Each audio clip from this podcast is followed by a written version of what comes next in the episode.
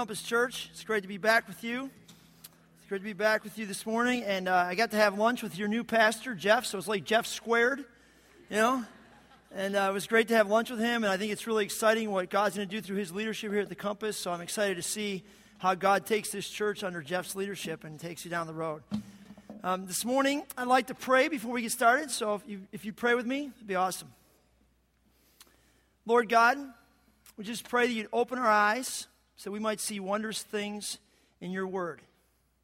In your mighty name, Jesus, we pray this. Amen. Now, you saw that merry-go-round in the playground there, right? The, the one with the, the red one where the girl was in the middle and she was hanging on. Remember when my kids were little, like two, four, six, and eight, put them on that merry-go-round? And then dad, of course, would run around as fast as he could with the merry-go-round as fast as I could, many times around, and they would, they'd, they'd love it. They'd get dizzy. I'd get dizzy right? Everybody get off the merry-go-round and stagger around and like, ooh, let's do that again, you know. Then, of course, they graduated to the more uh, intense dizzy rides, the ones at the carnival, right, where you get on and you're spinning six different directions and you get off and you can't even find your equilibrium. Now, those used to be fun for me. They're not so fun anymore. In fact, they really became unfun for me when I was in my late 20s. I developed this condition called vertigo. First time I ever had it was in my late 20s. It's, it's a crazy thing. It's like in your middle ear, something goes haywire and it throws off your equilibrium. So when you have vertigo, literally, I woke up one morning, I sat up in my bed, and the whole room began to spin.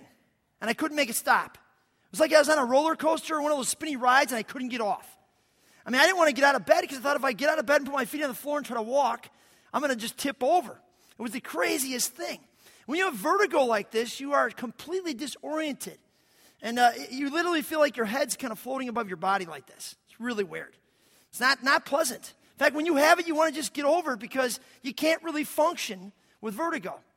Well, I was reading a book in the last couple months, and the writer suggested that people can get spiritual vertigo. That we can lose our orientation spiritually, that we can start to spin and get dizzy spiritually. We can, lose our spiritual equilibrium. I started to think about this and thought, well, that's a pretty interesting concept. I thought, you know, back in the beginning of time, God took a world that was chaotic and He ordered it and brought harmony to it and peace to it and wholeness to it. And then His arch enemy re entered that world and brought back the chaos. And His arch enemy sowed the seeds of chaos throughout the world and even inside of people. And that led to spiritual vertigo, spiritual spinning, if you would. People began to spin spiritually, get out of control. The enemy sowed those seeds, and ever since, people have been spiritually out of order, so to speak. Now you say, well, how does that chaos lead to people being out of order? Well, the chaos the enemy sows perpetuates the lie of the enemy. You know what the main lie of the enemy is? It's this that God is not good, that God does not love or care about you, and that God does not have any power to enter into your situation and change your circumstances. Yeah, the enemy's lie is that God is not to be trusted.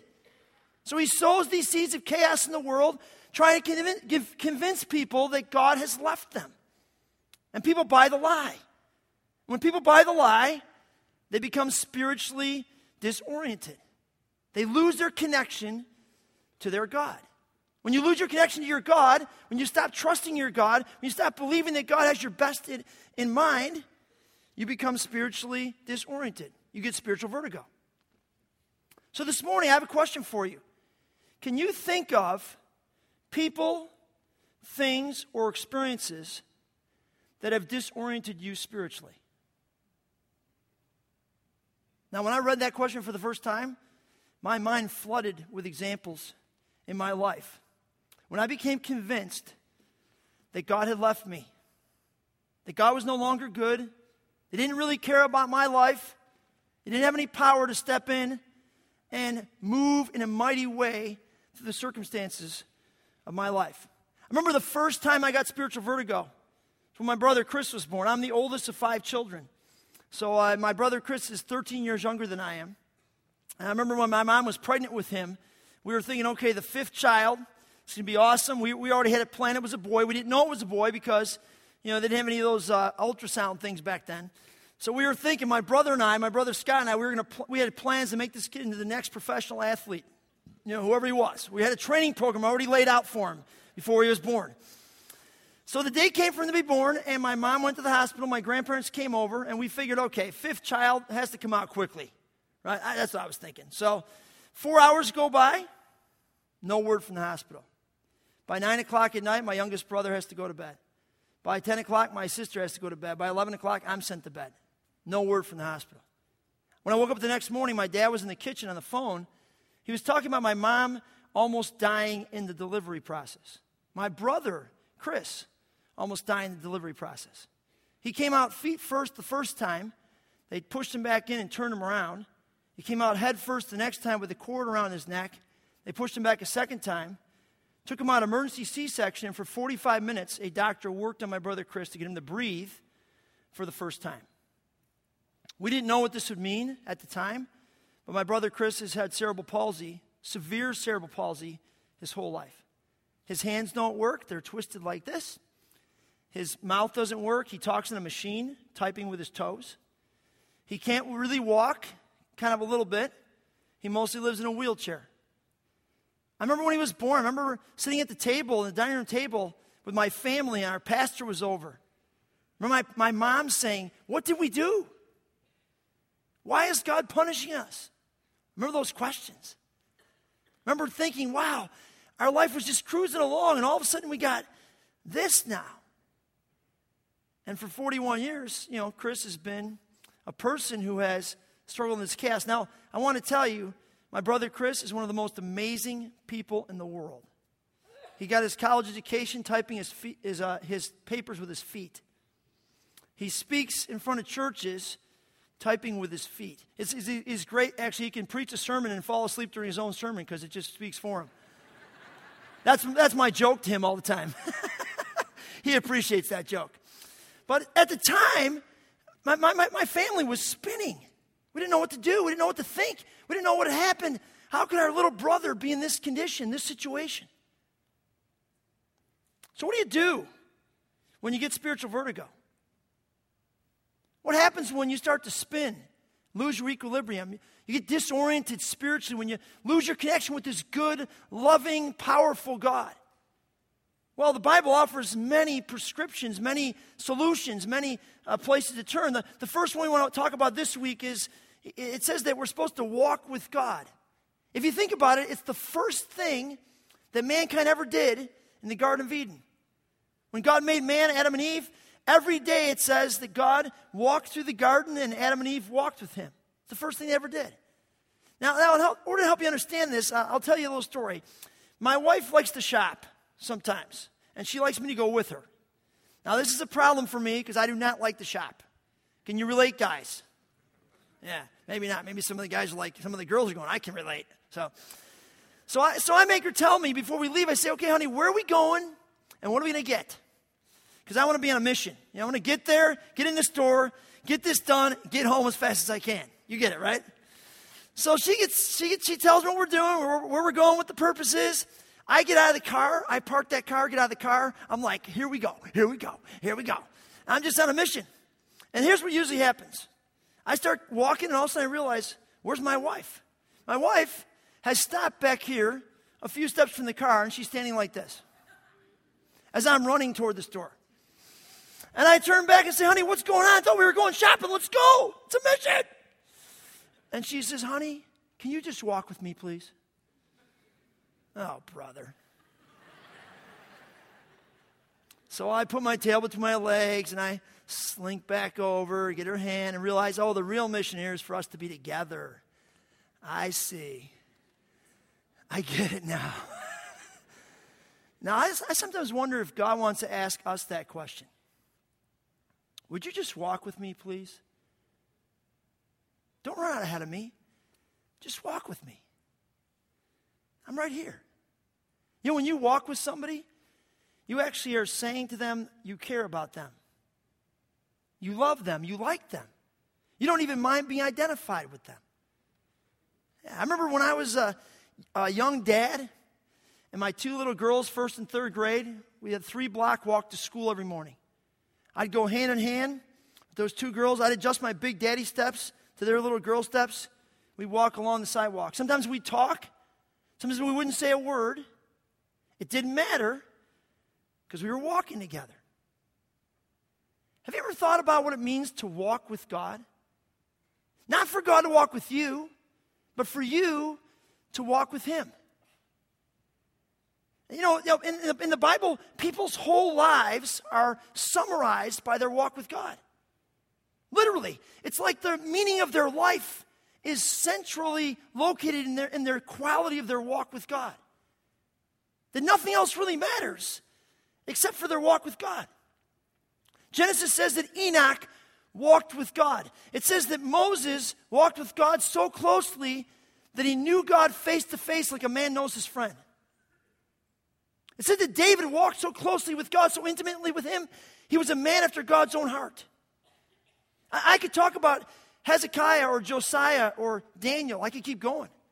Person after person in the scriptures walk with God summarizes their whole life. So, what does it look like? What does it mean to have a walk with God like this? Well, the Hebrew words indicate that you're supposed to walk with God aware of the fact that God is before you and behind you and alongside of you and over you and within you. God's before you, behind you, alongside of you, over you, and within you. And you walk with God not like a, a sprint, it's more like a marathon. And it's more like a winding road, back and forth, to and fro. That's how it describes it. It's the word walk means in Hebrew. It's halach. It's this word walk. So, what's involved in that? How do you do that? What's it look like? Well, the Hebrews actually in the Bible gives us a number of clues into that. The first one it talks about is in Numbers chapter 15. Numbers 15, God gives his people these instructions.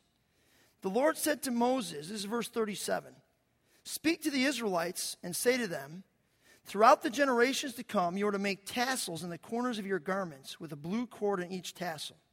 You will have these tassels to look at, and so you will remember all the commands of the Lord, that you may obey them and not prostitute yourselves by going after the lusts of your own hearts and eyes. Then you remember to obey all the commands and will be consecrated to the Lord your God. I am the Lord your God who brought you out of Egypt to be your God. I am the Lord. Well, what's this talking about? Well, the Israelites took that and they developed this. This is a prayer shawl. And the Israelites took God's words in Numbers 15 literally and they, they designed this prayer shawl to have 613 threads. So we remind them of the 613 laws in the Torah about what it meant to walk with God. And then they added those tassels that it talks about. These tassels are very symbolic because there's five knots in the tassels Genesis, Exodus, Leviticus, Numbers, and Deuteronomy. And there's four spaces in the tassels Y, H, W, H. So the Israelites were given a kind of a tool to remind them to intentionally walk with their God. That every day, every part of their life was to be filled walking with God, knowing that He was before them, behind them, beside them, over them, and within them. And this was their intentional reminder that they were to walk with Him each and every day. When Jesus told them to go in their prayer closet, this is what He meant. To be alone with God. So, walking with God requires some intentionality. The question is as you go through life and encounter spiritual vertigo, what reminds you to walk with God every day? What's your intentional plan to be walking with God each and every day? I mean, you're probably not going to wear one of these, but what is it that you're going to do to remind yourself that every day you have to intentionally walk with your God. Get a hold of his hand and be with him. And if you do this, you'll be reminded that he is good, that he loves you, that he's got all the power in the world to deal with your circumstances, that, that, that the enemy has sown into your life or that you've sown into your life, that God's got that. If you intentionally walk with him each and every day. So, the first thing involved in walking with God, the first cure to spiritual vertigo, is to intentionally do it each and every day. The second one is found in Isaiah chapter 30, verse 21. God says this You will hear a voice behind you saying, This is the way, walk in it. Do you know what your father's voice sounds like? If he called out to you, would you recognize it? I'll never forget my firstborn son, the experience in the delivery room. My wife went through a really long labor, 36 hours, two full nights of labor. I'll never forget this, timing this and being up all night for two nights and waiting for Ben to be born. And actually, all of our kids came out C section, so it was not a, not a fun time. to go through the childbirth thing. I'm sure much less fun for my wife than for me. You know what I'm saying? So I looked worse than her, though, somehow after the C sections. I don't know how that worked. But so we're in the delivery room, and um, my son Ben is born, and I'm with my wife who's gone through the wringer, and I'm holding her hand over here. And they take Ben out and they walk him over to this table over there, and he immediately starts to scream and yell as they poke him and prod him and do all the stuff they do to new babies. And I don't want to leave my wife because I just feel like my wife just needs me to be with her. And so I'm sitting here, but I want to go to my new son. He's screaming. My wife's in, not doing well. I'm holding her hand. I'm like, oh man, what do I do? And so I just did this. I said, hey, Benjamin, it's okay. Daddy's here. As soon as I talked, that kid's head turned in my direction. He stopped crying. He knew his father's voice. I mean, he had heard this annoying voice for nine months before he was born. It was recognizable. you know what I'm saying? It's recognizable. So he just turned and looked. Now, I wonder how many of us actually, if our father called to us, would recognize his voice. If we're spinning in circles, if we're disoriented, can we quiet ourselves long enough to hear the, the voice of God say, This is the way, walk in it. Go this way, do it that way. We'd be like my son Ben, where we just know his voice or tune into it and ready to listen to what he has to say. Walking with God means that you hear your Father's voice and you follow it and you go with it. There's more to walking with God. One of my favorite passages, 1 Kings chapter 8. Solomon is bringing the, the uh, Ark of the Covenant into the new temple that he's built. So he's bringing the Ark of the Covenant in. There's all kinds of fireworks going on. And then Solomon um, leads the people in a prayer. I want you to just notice Solomon's posture as he, as he prays. So listen to this. Then Solomon stood before the altar of the Lord in front of the whole assembly of Israel, spread out his hands toward heaven, and said, and then for the next 32 verses, he prays. So Solomon starts like this. He stands like this before the people and begins to pray to his God. And notice this. You get to verse 54. Look what it says. When Solomon had finished all these prayers and these supplications to the Lord, he rose from before the altar of the Lord where he had been kneeling with his hands spread out toward heaven. So, somewhere during his prayer, Solomon's like this, and because of his prayer and his awe of God and his worship of the Lord, he gets on his knees and continues to pray like this. When's the last time you found yourself in this position? You know that in the Old Testament, the community of Israel, a number of times, the whole community of Israel bows on their knees with their faces before the Lord? When's that happen in the American church? Hardly ever. Walking with God is revering Him, it's bowing before His feet in worship and in awe. That's walking with our God. Do you know that in the Old Testament, when Jehoshaphat's threatened by this huge army, God sends the choir out to sing praises to God, and the army, the enemy, falls before the choir. Folks, when we worship God, we battle spiritual vertigo. When we worship God and get ourselves in the proper position before the Lord, the enemy and his tactics melt away. When we worship God, we get to experience the goodness, the love, and the power of God together in the community of people that are worshiping Him and bowing before Him. You want to get over your spiritual vertigo? Get on your knees before the Lord and worship Him. Sometimes in my car, I just put on, I have on my, my iPhone a bunch of worship selections. I just plug them into my car and I just drive along worshiping. I'm sure the people next to me think I'm nuts because I'm, I'm not just talking to myself, I'm singing to myself as I go down the road. Who cares? I want to walk with my God. It keeps me balanced, it keeps me centered, it keeps me in good equilibrium. So, walking with God requires intentionality, requires hearing the Father's voice, it requires bowing before Him in worship. There's one last thing I'd like to talk about this morning uh, involved in walking with God, and that's, that's actually turning to Him. You know, one of the greatest one of the greatest things the enemy sows with this spiritual vertigo is he convinces people that, that God is responsible for their terrible lives. Yeah. He convinces people that you know, God did this to you. And so what happens is people get mad at the wrong person. Yeah, I remember this uh, when I was, uh, my son Ben was two years old. And I got a call. I was at a school teaching, where I was teaching school. And, and um, my wife calls and says, You got to come home, honey. Ben's bleeding from the neck. He fell off a stool and hit himself on the glass dog in our living room and cut his neck open. She, I, she said, I can't deal with this. So I, I run all the way home. I fly, run, drive all the way home. Ben's laying on my, my, my wife's lap. She's got a towel on his neck. She's, you just got to take him. So I take him. We go to the hospital. When I get to the hospital, the doctor says, Well, you have two choices. We can either put him in a straitjacket, because I need him to be really still to stitch up his neck, or you can pin him to the, to the stretcher. If you think you're strong enough and you can deal with this, then you can pin him to the stretcher and uh, hold him down, and I'll stitch him up. So I said, Look, doc, I'm strong enough. I'm going to pin that kid to the stretcher.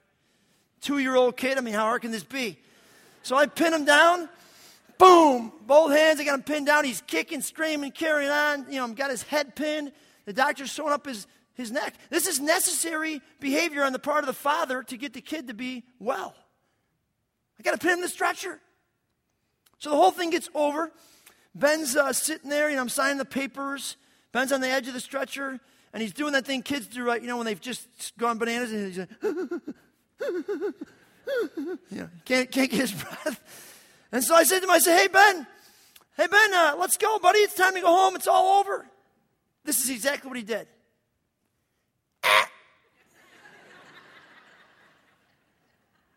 I'm like, Ben, I did not tip you off the stool and cut open your neck, dude. I was the guy who brought you over to get you fixed.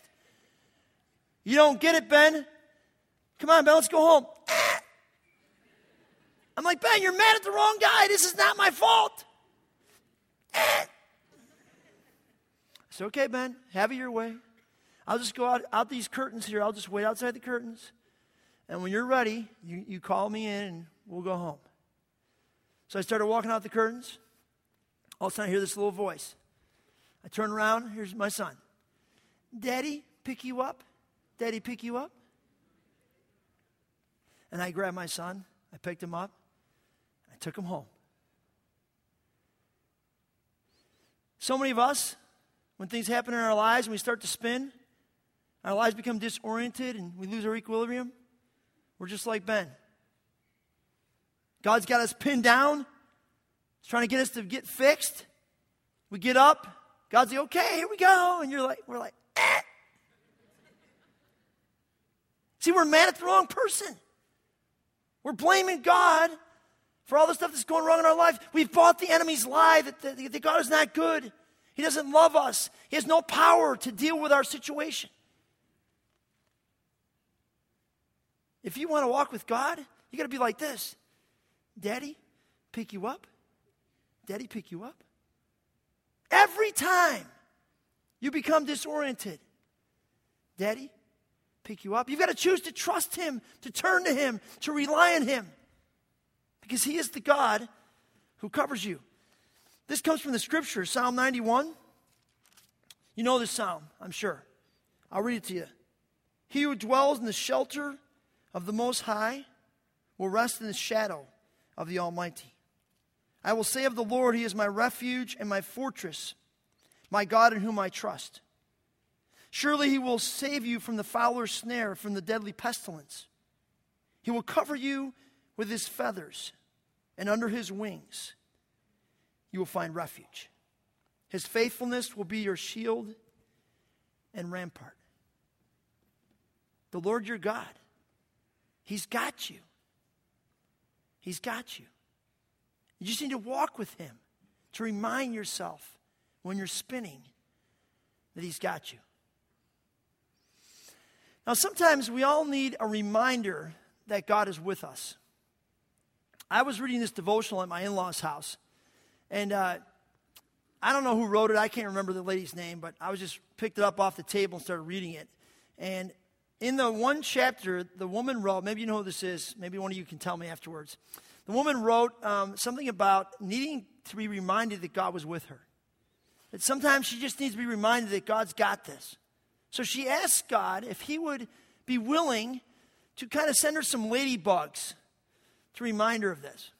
So that every time she saw a ladybug, she would just be reminded that God had her, that he was with her, that he, he's got this. Now I thought, okay, that's kind of weird. You know, I mean, ladybugs, I don't know, they're, they're everywhere. You know, I mean, you know, I've seen epidemics of ladybugs in my neighborhood, you know, so I'm thinking, I don't know, I need something more manly if I'm going to make this request. So I asked God for a monarch butterfly, much more manly. Don't you think? I said, God, if you if you're with me, I need you to send me some monarch butterflies just to let you know that you're with me. Just remind me. Now, this, you know, some people are gonna say, well, you're not supposed to test God. I'm not, I'm not testing God. I'm just saying sometimes we need to be reminded that He's there. I think God wants to remind us. I think God wants to let us know that He's with us. So I prayed this prayer and said, God, okay, just send me some monarch butterflies. And Occasionally I would see one fly across the front of my car, and I'd be like, okay, God, thanks. You're with me today. Then I went to this camp to speak. I was in my 40s, and I was getting a little older. You know, I wasn't as cool as I once was. When I was in my 20s, I was really cool. But now in my 40s, you know, these, these middle school kids I was going to speak to, these 13, 14 year olds, uh, I, I know they were thinking, you know, this is like my grandpa coming to speak to us. Not this cool guy, right? So so I'm sitting here thinking, okay, I'm, I'm kind of nervous. I'm thinking, oh man, this is going to be terrible. And I remember that just, I was kind of freaking out and I was just praying, God, I need you to know you're with me here. I know you, you, got, you got this. So I went down to the chapel and I was talking to these girls in the front row. There were three of them, three little middle school girls. And I was just kind of striking up a conversation thinking, I got to get my, my groove on with these middle school kids a little bit, you know, kind of figure out what's going on in their heads. As I'm talking to them, the one girl says to me, hey, look, there's a butterfly on your shoulder. Sure enough, I look over. On my left shoulder had landed a monarch butterfly. I'm like, yeah, that's interesting, girls. God is with me. He's got this week. He's got this. You know, I, I told the story to camp. One girl said, she said, I decided to test out your silly theory. I went out in the woods and asked for something really big. I asked for like a deer.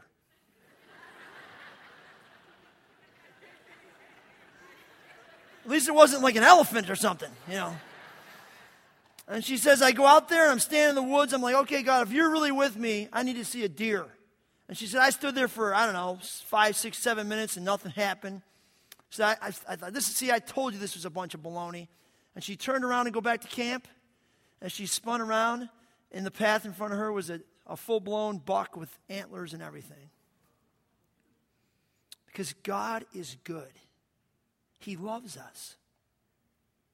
And He wants you to know that He has the power to deal with anything that's causing you to spin, be disoriented in your life. So walk with Him. Walk with Him before you, behind you, alongside you, over you, and within you. And you'll find balance and strength. Get through anything life throws your way. Let's pray together. Lord God, thank you, Lord, that we can trust in your faithfulness. We can trust in your goodness and your love and your power. Thank you, God, that if we walk with you, you will give us the strength and the fortitude and the shelter to make it through anything the world throws our way. In your name we pray.